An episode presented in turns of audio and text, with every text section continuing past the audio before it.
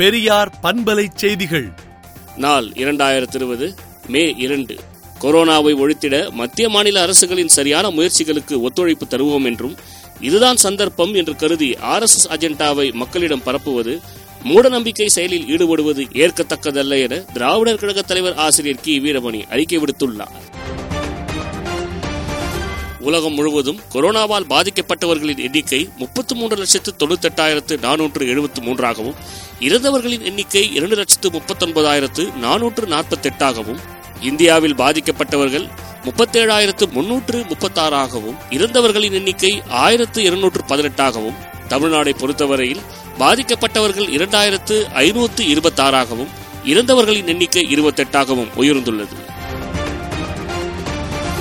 சென்னை உயர்நீதிமன்றத்திற்கு நீதிபதிகளாக பார்ப்பனர்களை அதிகம் நியமிப்பதற்கு கண்டனம் தெரிவித்து காணொலி மூலம் நடைபெற்ற கலந்துரையாடலில் திராவிடர் கழக சட்டத்துறை கூட்டத்தில் தீர்மானம் நிறைவேற்றப்பட்டது. நாடு முழுவதும் மேலும் இரண்டு வாரங்களுக்கு ஊரடங்கு நீட்டிக்கப்பட்டுள்ளதாக உள்துறை அமைச்சகம் அறிவித்துள்ளது. புதுச்சேரி மாநிலத்தில் கொரோனா தொற்று பெரிய அளவில் பாதிக்கப்பட்டால் அரசு ஊழியர்கள் தங்களது ஊதியத்தை தியாகம் செய்ய தயாராக இருக்க வேண்டும் என்று முதல்வர் நாராயணசாமி தெரிவித்துள்ளார். கொரோனா தாக்கம் காரணமாக திருவாரூர் கடலூர் அரியலூர் தஞ்சை ஆகிய மாவட்டங்களில் நாளை முழு ஊரடங்கு அறிவிக்கப்பட்டுள்ளது.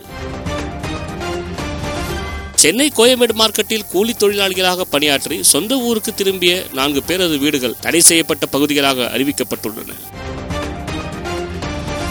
மும்பையில் பிளாஸ்மா தெரபி சிகிச்சை பெற்ற நபர் திடீரென்று பலியானது பெரிய பரபரப்பை ஏற்படுத்தியுள்ளது.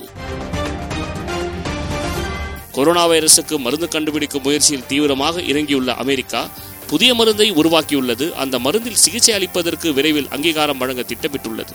மேலும் விரிவான செய்திகளுக்கு விடுதலை நாளேட்டை விடுதலை டாட் இன் இணையதளத்தில் படியுங்கள்.